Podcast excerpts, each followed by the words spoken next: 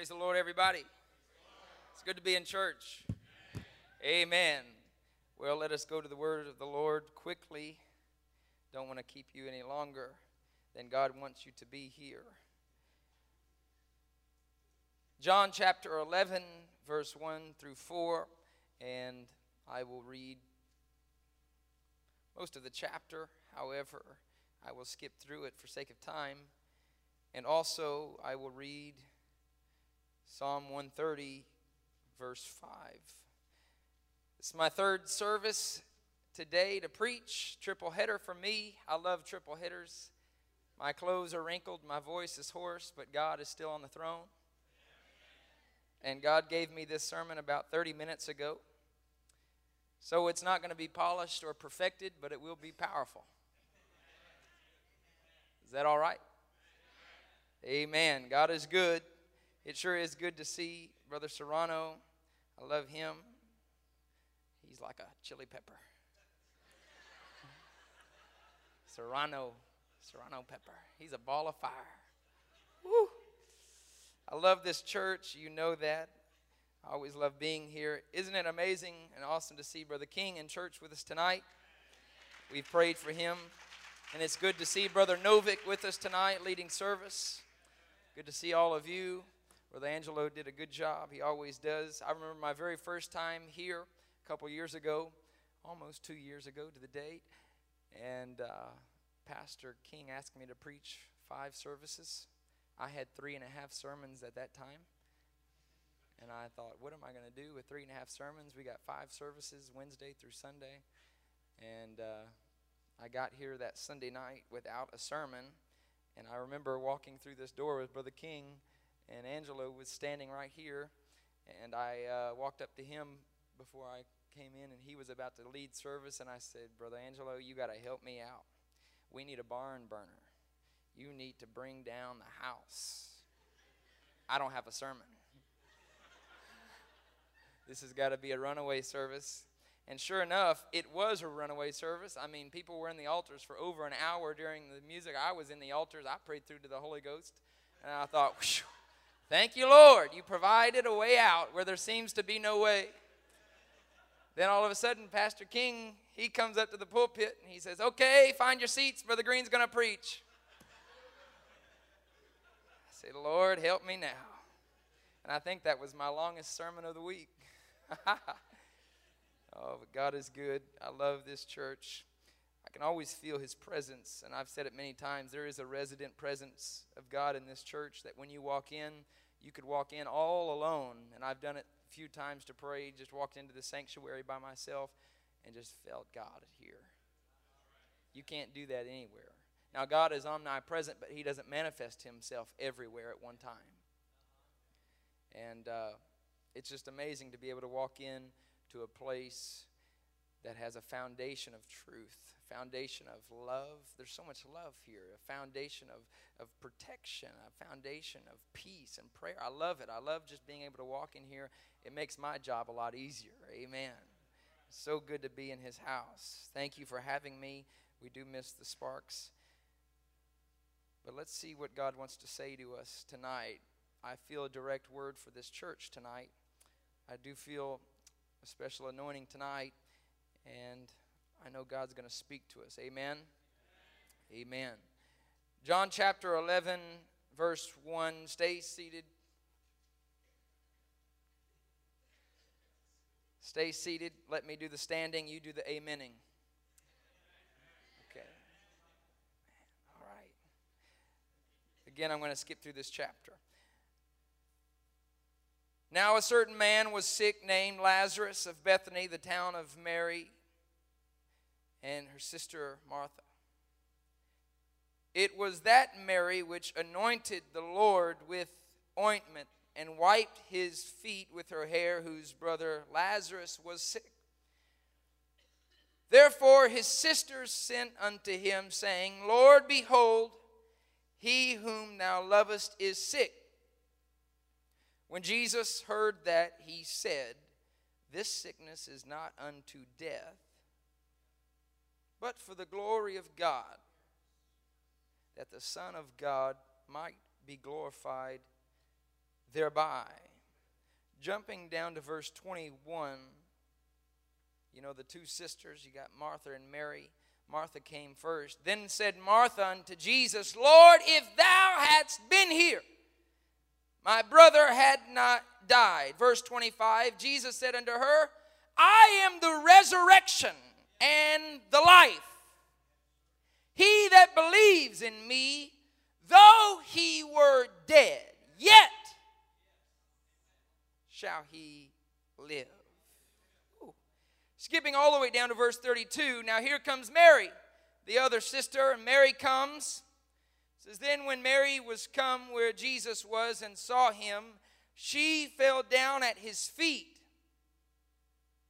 She fell down at his feet, saying unto him, Lord, if you had been here, my brother had not died. Verse 34, and Jesus said, Where have you laid him?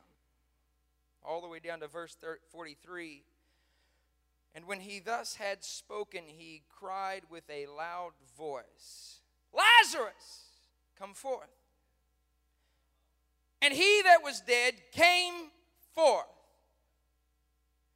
bound hand and foot, with grave clothes, and his face was bound about with a napkin. Jesus saith unto him, Loose him and let him go. Woo. He had been in the grave four days. And Martha said, He stinks. Jesus said, He'll live. I want to preach on this subject, and I know I've got one more verse. I'll read that in a moment, but I want to preach on this subject hope revived. Amen. Hope revived. God, we love you. We thank you for what you've done in this church. God, we thank you for salvation. We thank you for peace. We thank you for your power, God, everything that you've already done. But God, as for me, I've come here hungry. I've come here thirsty. I've shown up tonight desperate for a move of the Holy Ghost and fire. I may have eaten once before, I may have tasted, but God, I'm ready to be saturated with your love, oh Lord, that you can revive me in my faith, revive me in my hope. God, move and manifest yourself in this church tonight in the name of Jesus. Now, together, let us clap our hands and shout unto God with a voice of triumph. Shout unto God with a voice of victory because we have not been defeated. We are not dead, but God is alive and the church is alive. He's inside of me, and I have a way when there seems to be no way.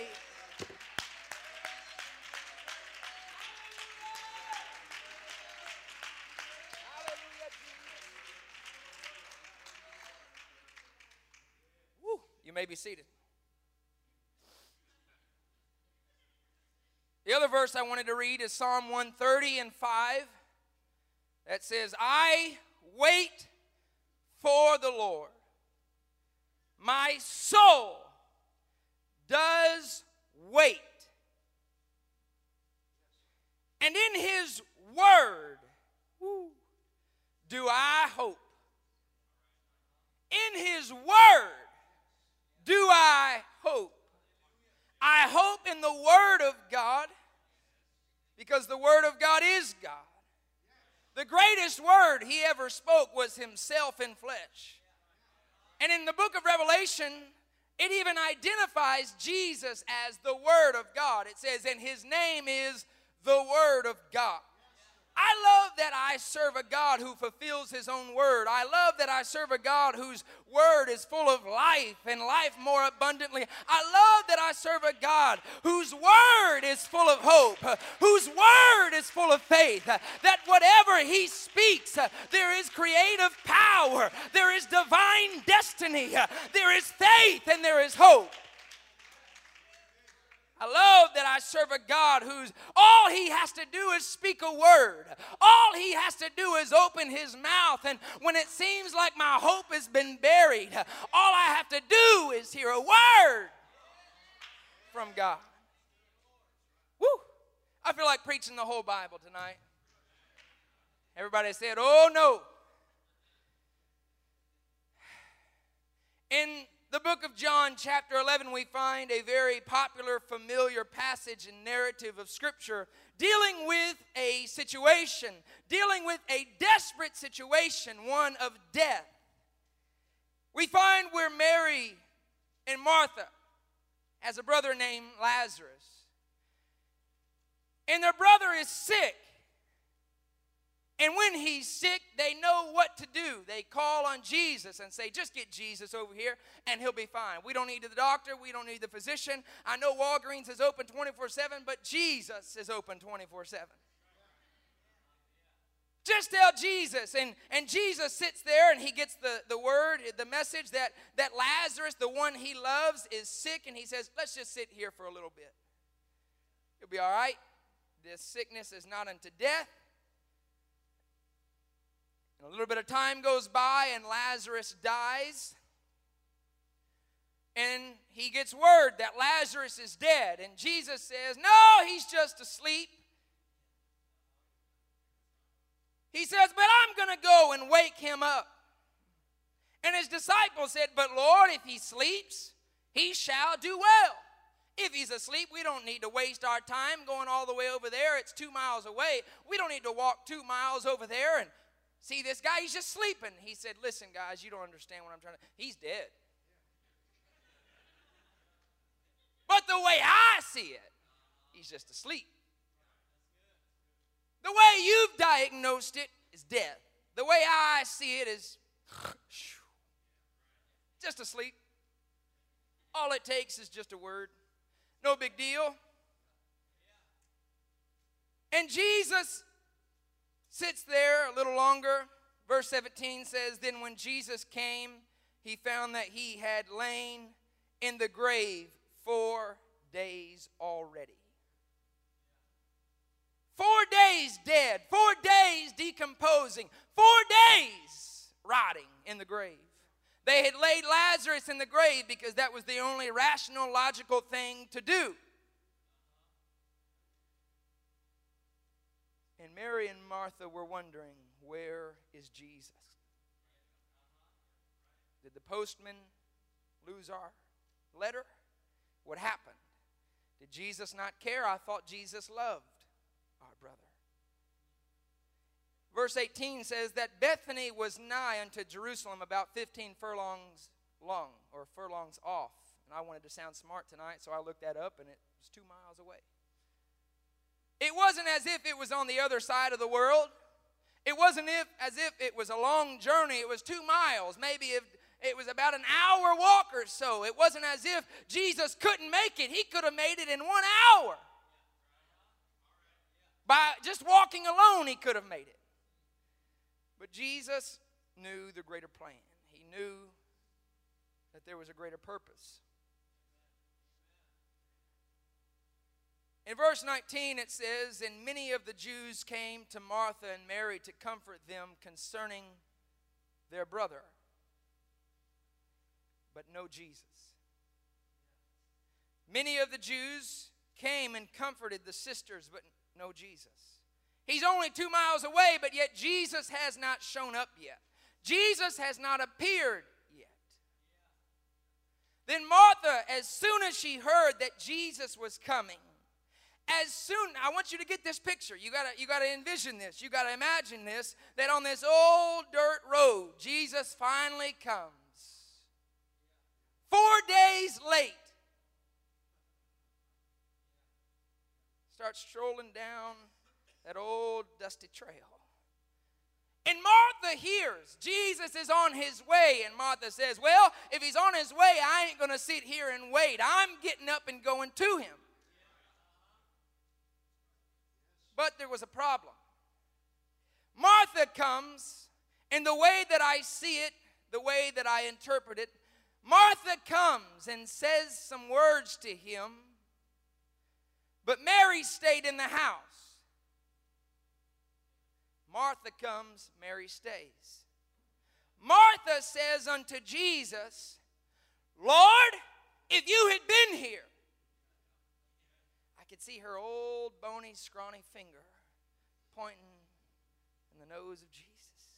If you had been here, my brother would not have died. Where were you when I called for you? Where were you when I sent for you? Didn't you get my message? Didn't you get my prayer request? Don't you love my brother? Where were you? If you had only been here, he would not be in the grave today. And Jesus responds to her. He says, Don't you realize? First of all, says, Your brother shall rise again. He gives her a report. Somebody say, report. He gives her a report. And he tells her, Here's the report. He'll rise again. But see, his report goes through one ear and almost out the other. She sits there and she doesn't quite understand what he's saying. Because Martha said unto him, She said, I, I know that he shall rise again in the resurrection at the last day. Yeah, we're all going to rise again. That's common sense to the law of Moses and, and uh, common sense to our religion that, that there's coming a day where we're all going to rise again. I know he's going to rise again, but that doesn't help my current situation of depression and discouragement. That doesn't answer my prayer request. You're still four days too late. And Jesus responds and says, I am the resurrection. You don't have to wait for the day of resurrection. I am the resurrection. And I am the life. And he that believes in me, though he were dead, yet shall he live. Martha, what you don't understand is I know that your way out was buried four days ago. But what you don't see is that I am the way, I am the truth, and I am the life. I am the resurrection. I know the way's been buried. I know that hope has been buried. I know your brother's been buried. But I am the resurrection. And whosoever liveth and believeth in me shall never die. And he asked her, he says, Believe thou this? You believe me? And her answer is kind of vague. She saith unto him, Yea, Lord, I believe that thou art the Christ, the Son of God, which should come into the world. But she didn't refer back to the fact that he was going to rise again. He said, Do you believe that your brother's going to rise again? She said, Oh, yeah, I believe that you're the Christ. I'm not sure about my brother. I'm not sure about that, that resurrection thing. I know who you are, and I believe in you. But right now, my belief, right now, my faith sure is dwindling. I believe, but help my unbelief. And when she had so said, she went her way and called Mary, her sister, watch, secretly, saying, The master is come and calleth for thee. Now watch. As soon as she heard that, as soon as she heard that, she arose quickly and came unto him. Now Jesus was not yet come unto the town, but was in that place where Martha met him. Martha went out and ran hastily to Jesus, I believe because she was upset. And she came to him with an accusation a spirit of accusation. And said, Where were you? She stood face to face, nose to nose, eye to eye, toe to toe, and said, Where were you? You didn't come. You didn't answer. You didn't provide. Where were you?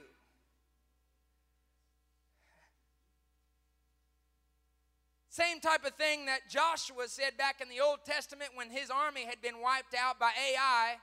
And Joshua said, God, what is your problem? The Bible said that Joshua was on his face blaming God, saying, God, what's your problem? Don't you realize that if the people hear what has happened, that the rest of the world's going to wipe us out? And if they wipe us out, what's going to happen to you? And God responded and said, Get up off your face. You think you and your power defines me and my power? You think my power depends on your power? The spirit of the victim. I've said this here probably before. I know I've said it before, but there's a tendency for us to have the spirit of a victim when things don't go our way. The victim always looks with an accusation for the adversary. The spirit of the victim says, I've got adversaries on the left and adversaries on the right. I've got this adversary here and this adversary at my job, this adversary in my marriage, this adversary at home. You see, but there's something different between the victim and the victor.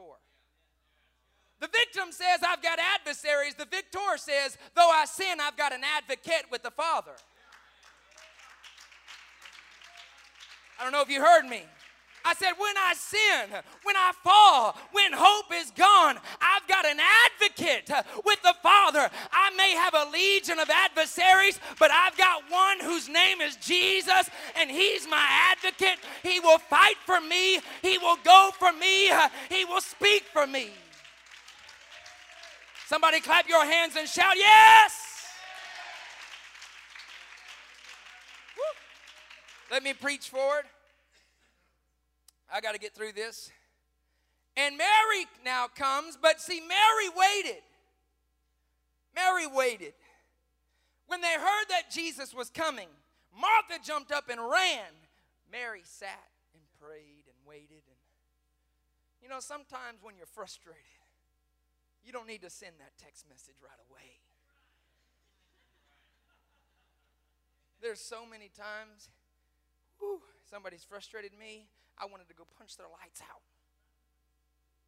There's been times that I sent that text message, you little stinking dirt bag. And then I and then they send me a text back and say, What are you talking about? I think you read that wrong. I, I don't think you heard my tone. I, I think you misread what I was saying. Oh no. Oops, sorry. And there's those times where, you know, I, I'm about to send that email. I get so frustrated and I just say, no, wait. Just wait. Just wait. I'm frustrated. I'm ticked off. I'm mad. My brother's dead and, and things haven't gone my way and Jesus didn't show up. He didn't answer my prayer. He said that I can lay hands on the sick and they shall recover. He said he would never leave me nor forsake me. But it's worse when he doesn't even show up.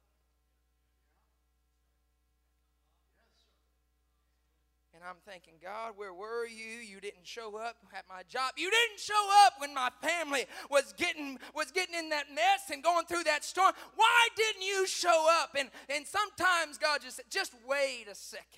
Be still and know that I am God. For they that wait upon the Lord shall renew their strength. I need you just to wait for a moment. Just wait. And Mary waited. Martha came back and did her business of accusation, Mary said, Okay, I've suppressed the frustration. Now I'm going to go see my master. I'm going to go see my Lord. And Mary comes in verse 32, and it says, When Mary was come where Jesus was and saw him, she fell down fell down. She didn't stand toe to toe and look at him and say, Who do you think you are? Where were you? What she got down on her face at his feet and said, Lord, if you had been here. She says the same exact words as Martha, but with a different attitude, with a different approach, with a different spirit, with a different mindset. She doesn't come with an accusation, she comes with an adoration and says, God, if you had been here, he wouldn't have died. And watch, because it wasn't a spirit of accusation, it was adoration. Got on her face. She humbled herself. If my people who are called by my name shall humble themselves and pray and seek my face and turn from their wicked ways, then I will hear from heaven. I will forgive their sin and I will heal their land. There's something about humility, there's something about worship that says, God, I'm nothing and you are everything. There's something about worship that says, God, I don't have the answer. God, I don't have the understanding, but I know that you are my God. I was just standing over here in the pew and, and I felt like the, the Spirit quickened this in me. The, the, the, the scripture in Job, in Job chapter 3. Excuse me, in Job chapter 1, when God says, All right, devil, you go do what you want to do with Job. The devil destroyed his life, the devil took his family he got those reports from the messengers and said, Hey, the wind came and nothing survived but me. And he got these other message, messages that, Hey, man, this came and your, all of your, your cattle were dead. They, they didn't survive. I'm the only one that survived, and everything you owned is gone. You were the richest man in this area, but today you're bankrupt. You have nothing left. And in Job chapter 1, verse 20, it says, Then Job arose and rent his mantle, and he shaved his head and fell fell down upon the ground. Fell down upon the ground and worshiped. And worshiped and said, Naked came I out of my mother's womb, and naked shall I return thither. The Lord gave, and the Lord hath taken away. Blessed be the name of the Lord. In all this, Job sinned not, nor charged God foolishly. Job said, Hey, I don't know why this happened, but all my sons, all my daughters have been killed, and, and all of my, my money and my reputation, and now people are accusing me and, and calling me names. And but God, you're still God, and I still worship you. And because of Job's spirit and ability to worship in a time of confusion, at the end of the story, God said, Hey, I'll get rid of all this confusion and I'll double what you once had. I've preached about David here before when David lost his son in 2 Samuel chapter 20 or chapter 12. David had sinned with Bathsheba. And now, because of his sin, his son was judged to death. And David went into it. Listen to me. David went into his room and prayed for seven days God, save my son. Now, you think after seven days God would answer your prayer. But sometimes God doesn't answer our prayer, He doesn't always live up to our expectation. Because his ways are higher than our ways. And after seven days of praying and fasting, the Bible says that his son died. In the next verse, chapter, uh, chapter 12, verse 20, it says, Then David arose from the earth. He changed his clothes he washed himself. He anointed his head with oil, and he went to the house of the Lord and he worshiped. Not saying, God, I love you for, for what you've done, but I love you for who you are. That's worship.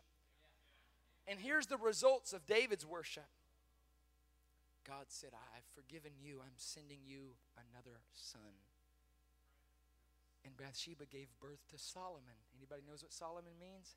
Peace. And God sent a word and said, Hey, I know you've called him Solomon because he brought you peace, but I call him Jedediah, which means beloved of the Lord. His worship, watch this, church. Ooh, his worship brought new birth. His sin brought death, his worship brought new birth. And the new birth was peace.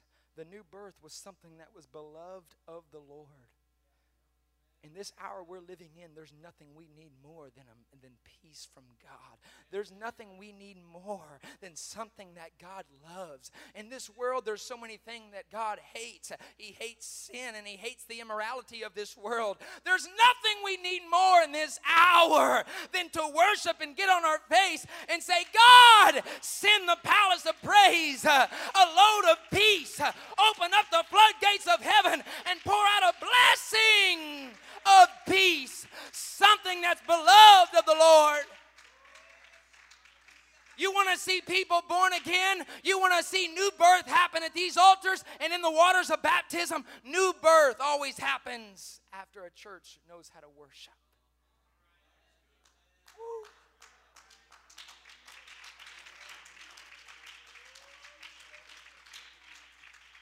And Mary gets on her face and says, I'm confused. I don't understand. I can't fathom it. I can't make any sense why he didn't show up, but is here now. So I'm going to do the only thing I know that's right. It may not be what I feel, but my heart's wicked. I'm going to do what I know is right. I'm going to get on my face. God! If you had been here, he wouldn't have died. If you had only been here, he wouldn't have died. And see, you know that God gave Martha a report, but he gives Mary a response. Huge difference. A report doesn't have a lot of feeling or emotion in it. It's just the reports, it's the, the matter of fact. But a response means I connected with your emotion and I, I'm responding to what you're going through. Mary worshiped. She got on her face and humbled herself. And this is how God responded. It says that when Jesus therefore saw her weeping, and the Jews also weeping, which came with her, he groaned in the spirit and was troubled. And he said to her, Where have you laid him? They said unto him, Lord, come and see. In the next verse that all of us can quote, Jesus wept. He looked at Martha, who was accusing him, and said, He'll rise again. But when Mary came and laid herself down and showed her emotion and showed her honesty, showed her, her confusion and showed her fear, but also showed her faith and, and said, God, if you had been here, he would not have died. He, in essence, humbles himself and he weeps and he groans in his spirit and he responds and says, Where have you laid it? Where have you laid him? That's all that matters now. Doesn't matter how it died. Doesn't matter how you let it go. Doesn't matter the mistakes you made. All that matters is where did you lay it? You think, why would Jesus, the omniscient God, knowing all things, the end from the beginning, why would he ask a question like this? He knows where Lazarus is laying. He doesn't need somebody to tell him where he is. But it brought me to thinking about in the book of Genesis when Adam and Eve backslid and ate of the tree and they sinned. And the Bible says that, the, that they heard the voice walking through the garden. And God responded to their sin and said, Adam, where are you? The omniscient, omnipotent, omnipresent God who knows all things from the end to the beginning. He's the author and the finisher, the Alpha, the Omega, the beginning and the end. He knows everything in between. He asked a question Adam, where are you? Adam, where are you? Adam and Eve had gone and hid themselves and they sewed fig leaves to cover their, cover their nakedness. And God just asked one question. I, it doesn't matter right now what you've done. My first question is, Where are you? We'll get to the details later. We'll get to why you did it later. But right now, the most important thing is that I need to know where you Why would God ask that? He knows where they were. He could see them. He could see them. He knew where they were. But you see, there's got to be a confession of guilt. There's got to be a recognition of, I'm lost. And it doesn't work if God comes to you as the accuser and says, You're lost. It doesn't work if God comes to you and says, You're dead. There's got to be self recognition I've laid it down somewhere. I've lost my hope. I've lost my faith. I did something I shouldn't have done. I ate of the tree. I was deceived, but I chose on my own volition. God, here I am. God, here I am. God, here I am. Lord, there's got to be an opportunity for a confession. And it's amazing how, even when God knows, He gives you the open door to walk through and say, Here I am. Pastor Sparks read the scripture the other night in Psalm 85 that says, He's ready to forgive. God is faithful and ready to forgive. When I read that, ready to forgive, those three words stuck out to me as some of the three most powerful words in the Bible. Ready to forgive. In other words, he's sitting there like this. Okay, see my hands? They're pierced. I've already poured the blood. I'm ready to forgive. All I need is for you to say, Here I am. This is what I've done. Come on. I'm ready. I'm ready. I'm about to pour out my blood. All you got to do is say, God, here I am. God, here's my sin. God, I've laid it down. And as soon as you say, God, I've messed up, I repent, I come out of the bushes, I, am coming out from hiding, God says, boom, I was ready all along. I've already paid the price for you. I was just waiting for you to come out of your sin. I feel right now, let's lift our hands. Let's just take a moment right now. Pause right here and worship God. Come on, somebody with a sincere heart. Somebody with an honest faith say, God, here I am. I may not look like you want me to look, but here I am.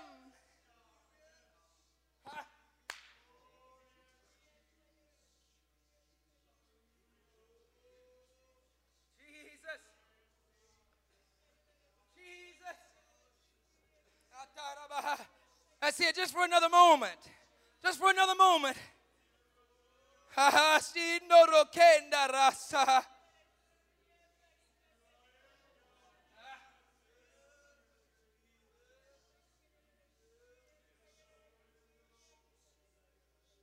Jesus, I'm almost through. Jesus said, in response to Mary's worship, in response to Mary's humility on her face.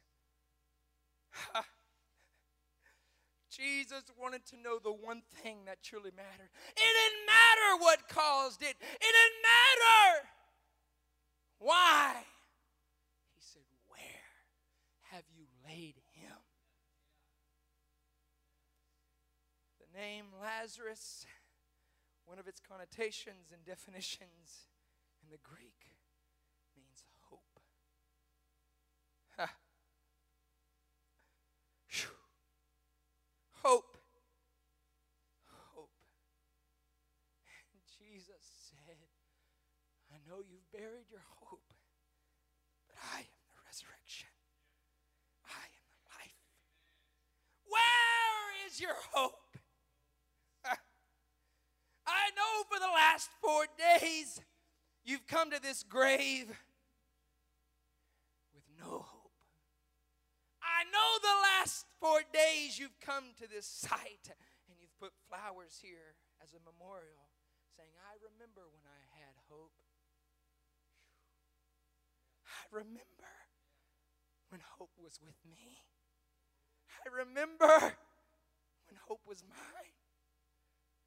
But these last four days, uh, have been a time of trouble for you. That you've come to this same place right here. Say, I remember when we used to have hope. I remember when there was hope in my family. But no longer can we have it. It's gone. Maybe when the trumpet sounds, it could be resurrected again. Seemingly four days late, Jesus steps onto the scene.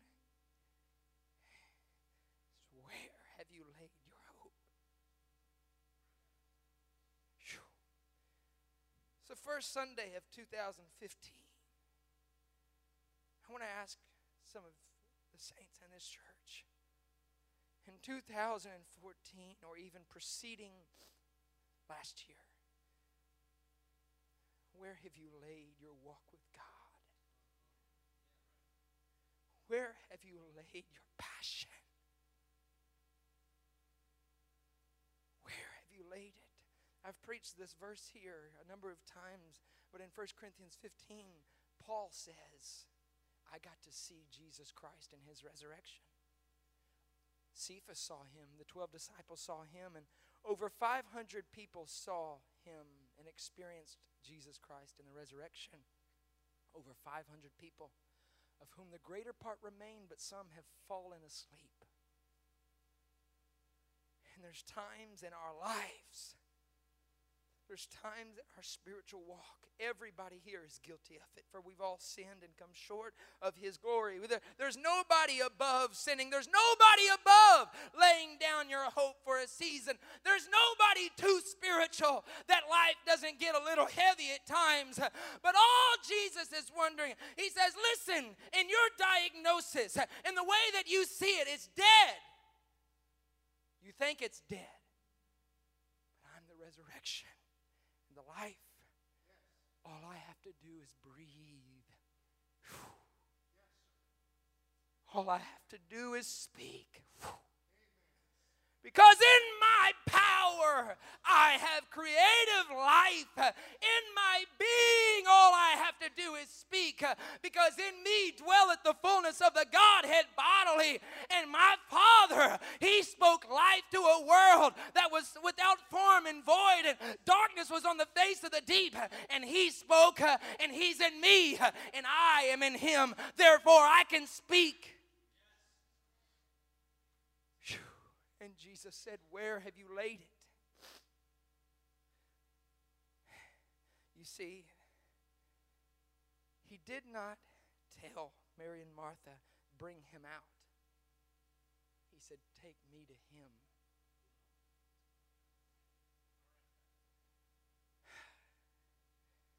There's sometimes, and I'm guilty of this, that's why I feel to share this tonight, that we get so caught up in praying for a release of the negative instead of an impartation of the positive. We tried to say, God, get rid of this, get rid of fear, get rid of doubt. Take out my faithlessness, take out my selfish spirit, take out my pride. Nothing wrong with that prayer. However, I believe that it's even more powerful Instead of saying, God, get rid of my pride, to say, God, give me love.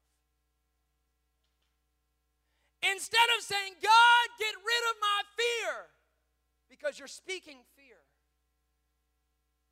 and your thoughts are on fear. I believe it's more powerful to say, God, give me faith.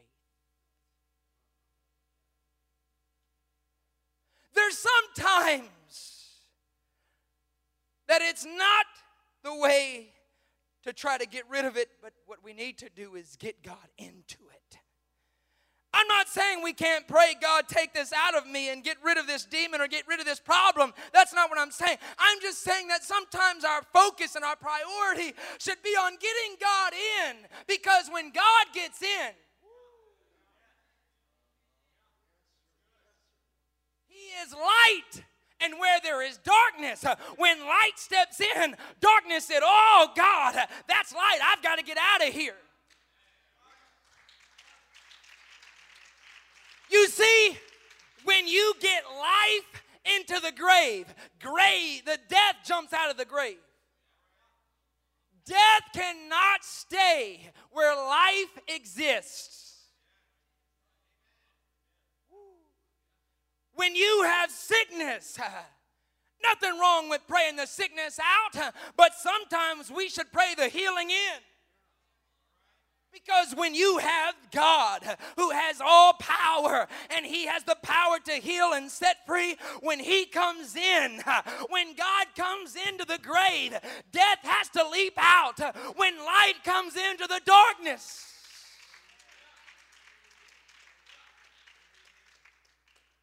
And Jesus says, Where have you laid him? I want to go to him so that I can bring him out. Because when I go to him, death can't stay still for a moment, it's got to flee. Jesus says, All I need to know is where have you laid him? And in the pause from his request to their response, Jesus weeps and cries and he groans because he knows that no child of mine ought to bury their hope. Because I'm Christ. See, how many of you have Christ in you? The hope of glory. We have Christ in us, the hope of glory. He is the hope. And when we have Him in us, no situation should cause us to bury our hope. He is our hope. He is our joy. The Bible says that the joy of the Lord is our strength. Sometimes I believe that the reason why we don't have the strength to fight against the immorality of this world is because we don't have the joy of the Lord. And the reason we don't have the joy of the Lord is because we don't get into His presence. Because the Bible says, in His presence there is fullness of joy. When you get in, when you get into His presence, when you tell him where you've laid it and you let his presence come in like a rushing mighty wind, when you get into his presence, there's fullness of joy. And it's the joy of the Lord that is our strength. You're staring at me.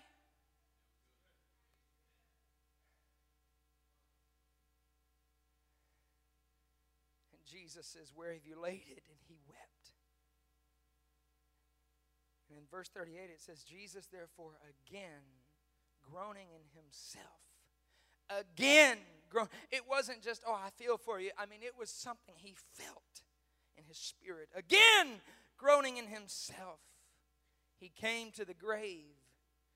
It was a cave, and a stone lay upon it. Can I just take another minute?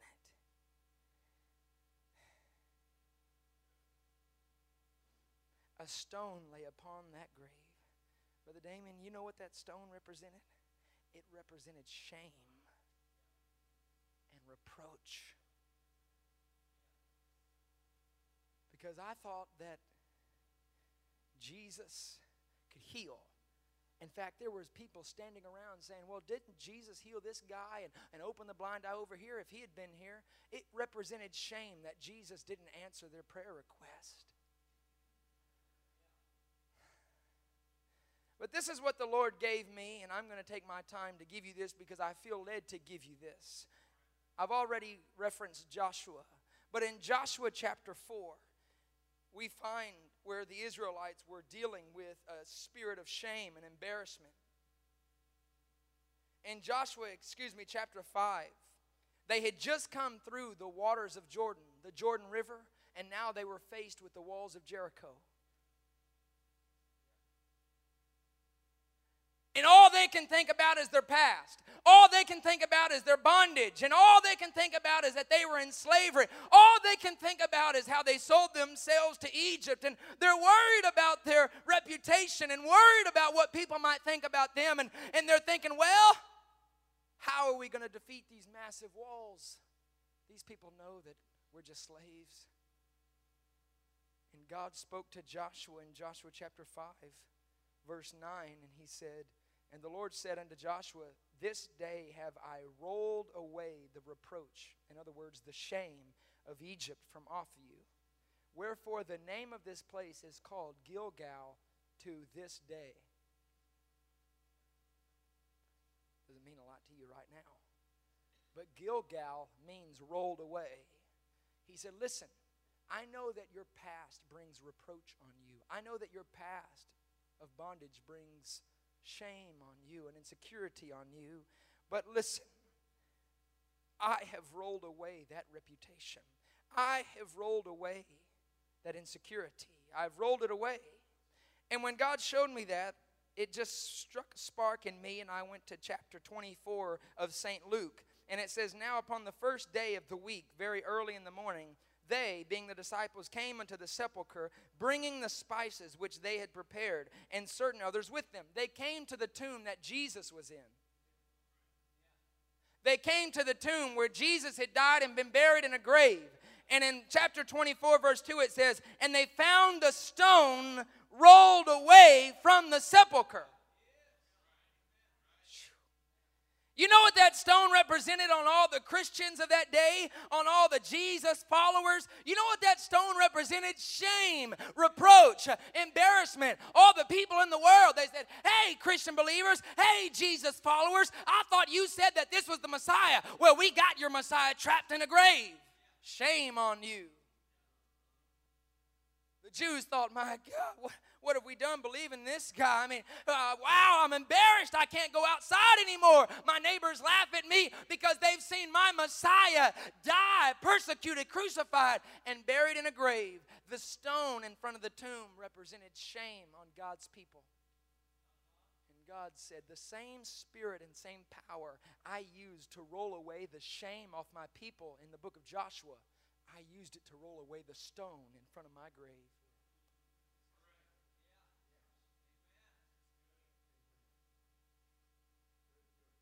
The same power, the same love that I used to roll away the shame off of my people in the Old Testament. I rolled the stone and I came walking out because I am the resurrection and the life. And now Jesus is faced, before his death, he's faced with the death of Lazarus. And he says, Where have you laid him? Responded to Mary, the worshiper, who later, the next chapter, washes his feet with ointment in her hair. She breaks the alabaster box, which represented lots of money. It was very, very expensive. And she said, I sacrifice everything for you, Jesus, because you raised my brother from the dead. You see, Jesus responded to a worshiper, a person of humility and Jesus just said, Where have you laid him?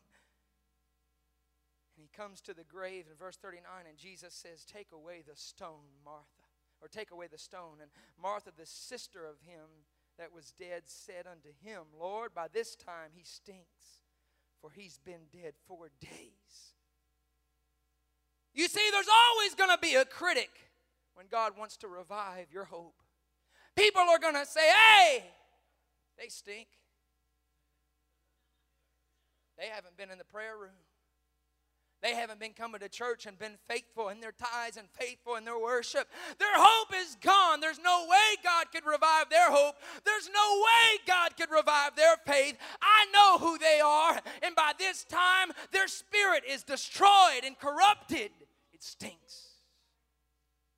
See, that's the spirit of the devil, and the devil is a liar.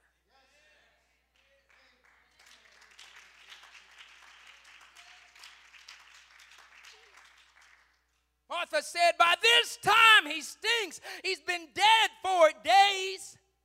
Let me remind you, Jesus, you missed it. You missed it. Jesus said, Take away the stone.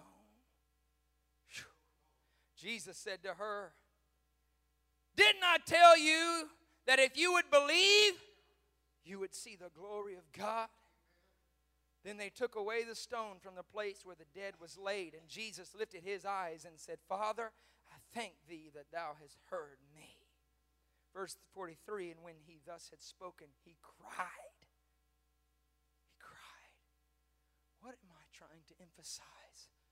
That when you bury your hope, Jesus, he feels it.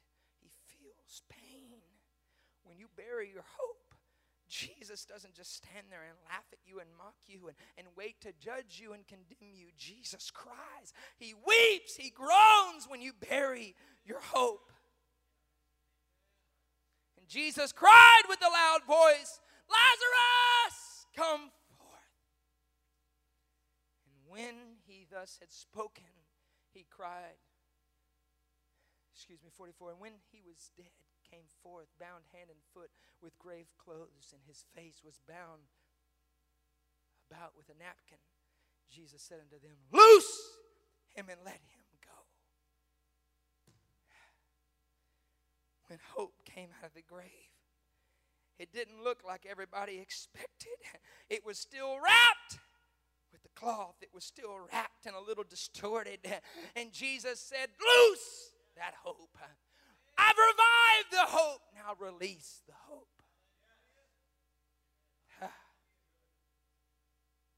I've come to preach tonight hope revived. In 2014, I know, I know that some of our hope has fallen asleep and died. And, and our diagnosis, we would say it's dead. And our diagnosis, we would say my prayer life is dead. My walk with God was dead. My worship is dead. It can't be fixed. It can't be restored. But when Jesus, who was the resurrection and the life, when he steps in, he says, It's not dead. It's just asleep. And all I have to do is wake it up.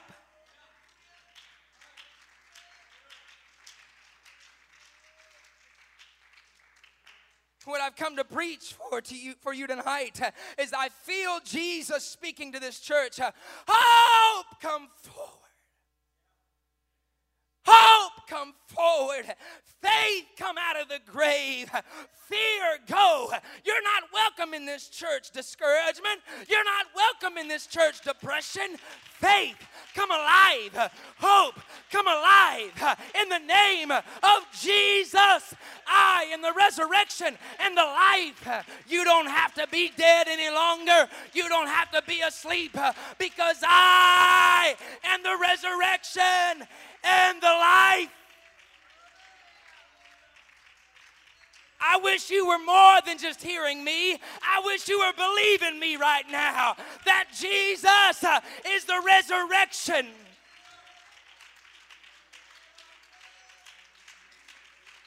I said Jesus is the resurrection. And if you have Jesus on the inside, you've got Christ in you, the hope of glory. No devil in hell can trap you, can keep you in bondage. You've been free by the blood of the Lamb and the word of your testimony. For with the Spirit of the Lord is, there is liberty, there is freedom, there is hope.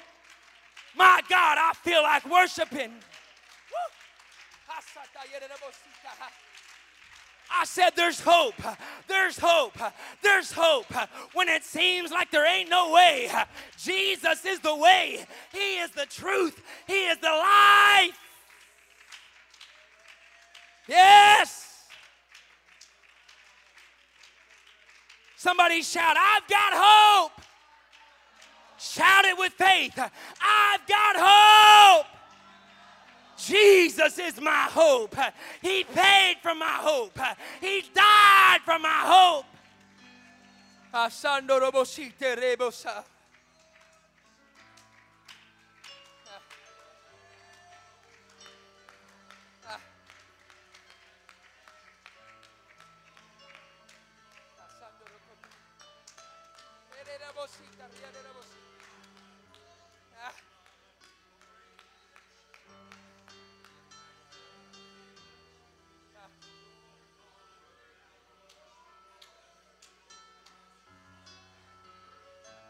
Jesus, Jesus, Jesus. Right now, all God wants to know where have you laid it? Where have you laid it? You buried it because you thought it was dead, but it's not dead. It's just asleep. Don't bury it. Somebody get honest with God right now. God, I'm sorry. I buried it, but you are the resurrection and the life. And though it may be dead, it shall live again. It shall live again. Come on, church, where have you laid it? Where have you laid your faith this year? Where have you laid your hope? Where have you laid your worship? Where have you laid your passion?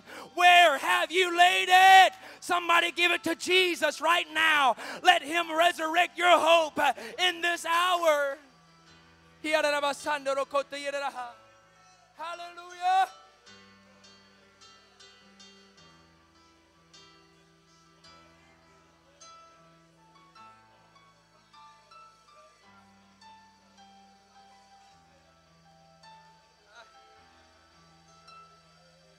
God, in the name of Jesus.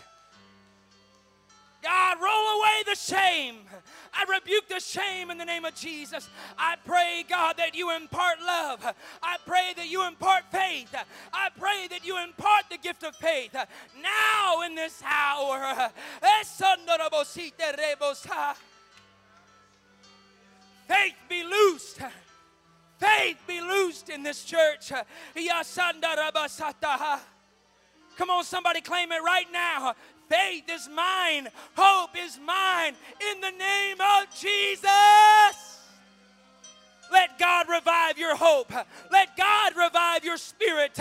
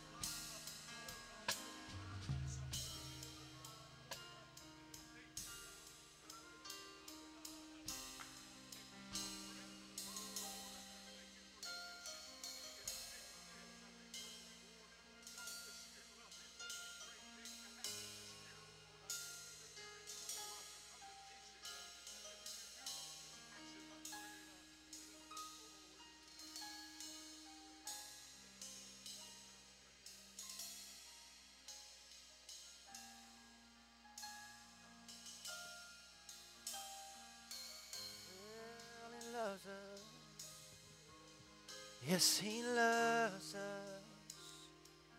Oh, how He loves us. Oh, how He loves us. How He loves us so. Well, He loves us. Oh, how He loves us. Oh, how he loves us.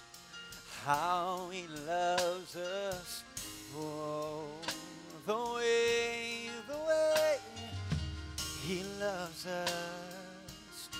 Oh, how he loves us. Oh, how he loves me. How he loves us.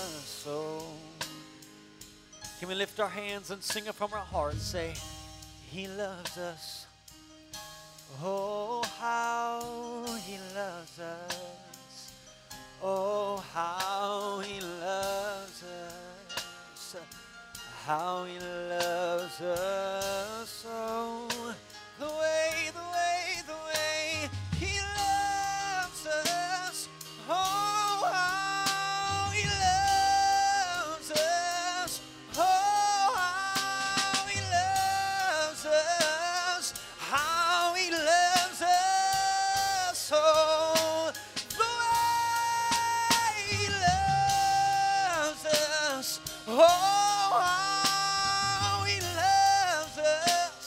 Oh, how He loves us.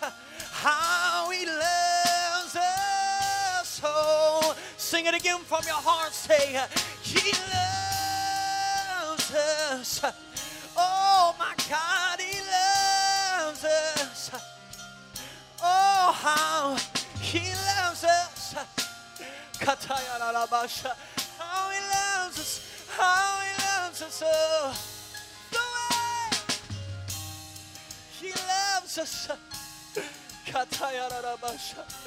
loves us, yes. How He loves us. I love you, Lord. I love you, Lord. I love you, Lord. I love you, Lord. I love you, Lord. I love you, Lord.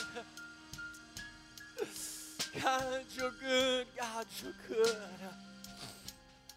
We love you, Lord. We love you, Lord. Hallelujah. Hallelujah. Hallelujah. There's a lingering of God's presence here. Hallelujah. Hallelujah. How he loves us. Hallelujah.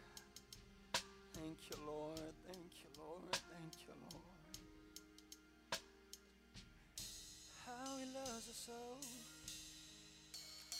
Thank you, Jesus. Thank you,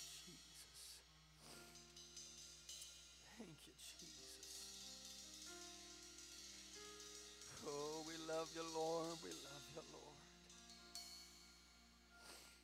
Hallelujah, hallelujah, hallelujah, hallelujah. It's still early. We can take an extra moment in His presence this evening. I love you, Lord. I love you, Lord. I don't know about you, but I'm not in a hurry to get out of His presence. I'm not in a hurry to leave His presence. Sometimes we get so busy and we have a routine, but I don't want to leave His presence. Oh God, I love you, Lord.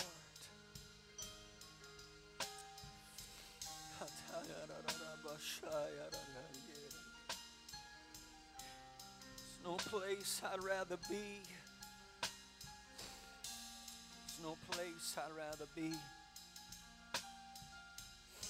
Hallelujah, hallelujah.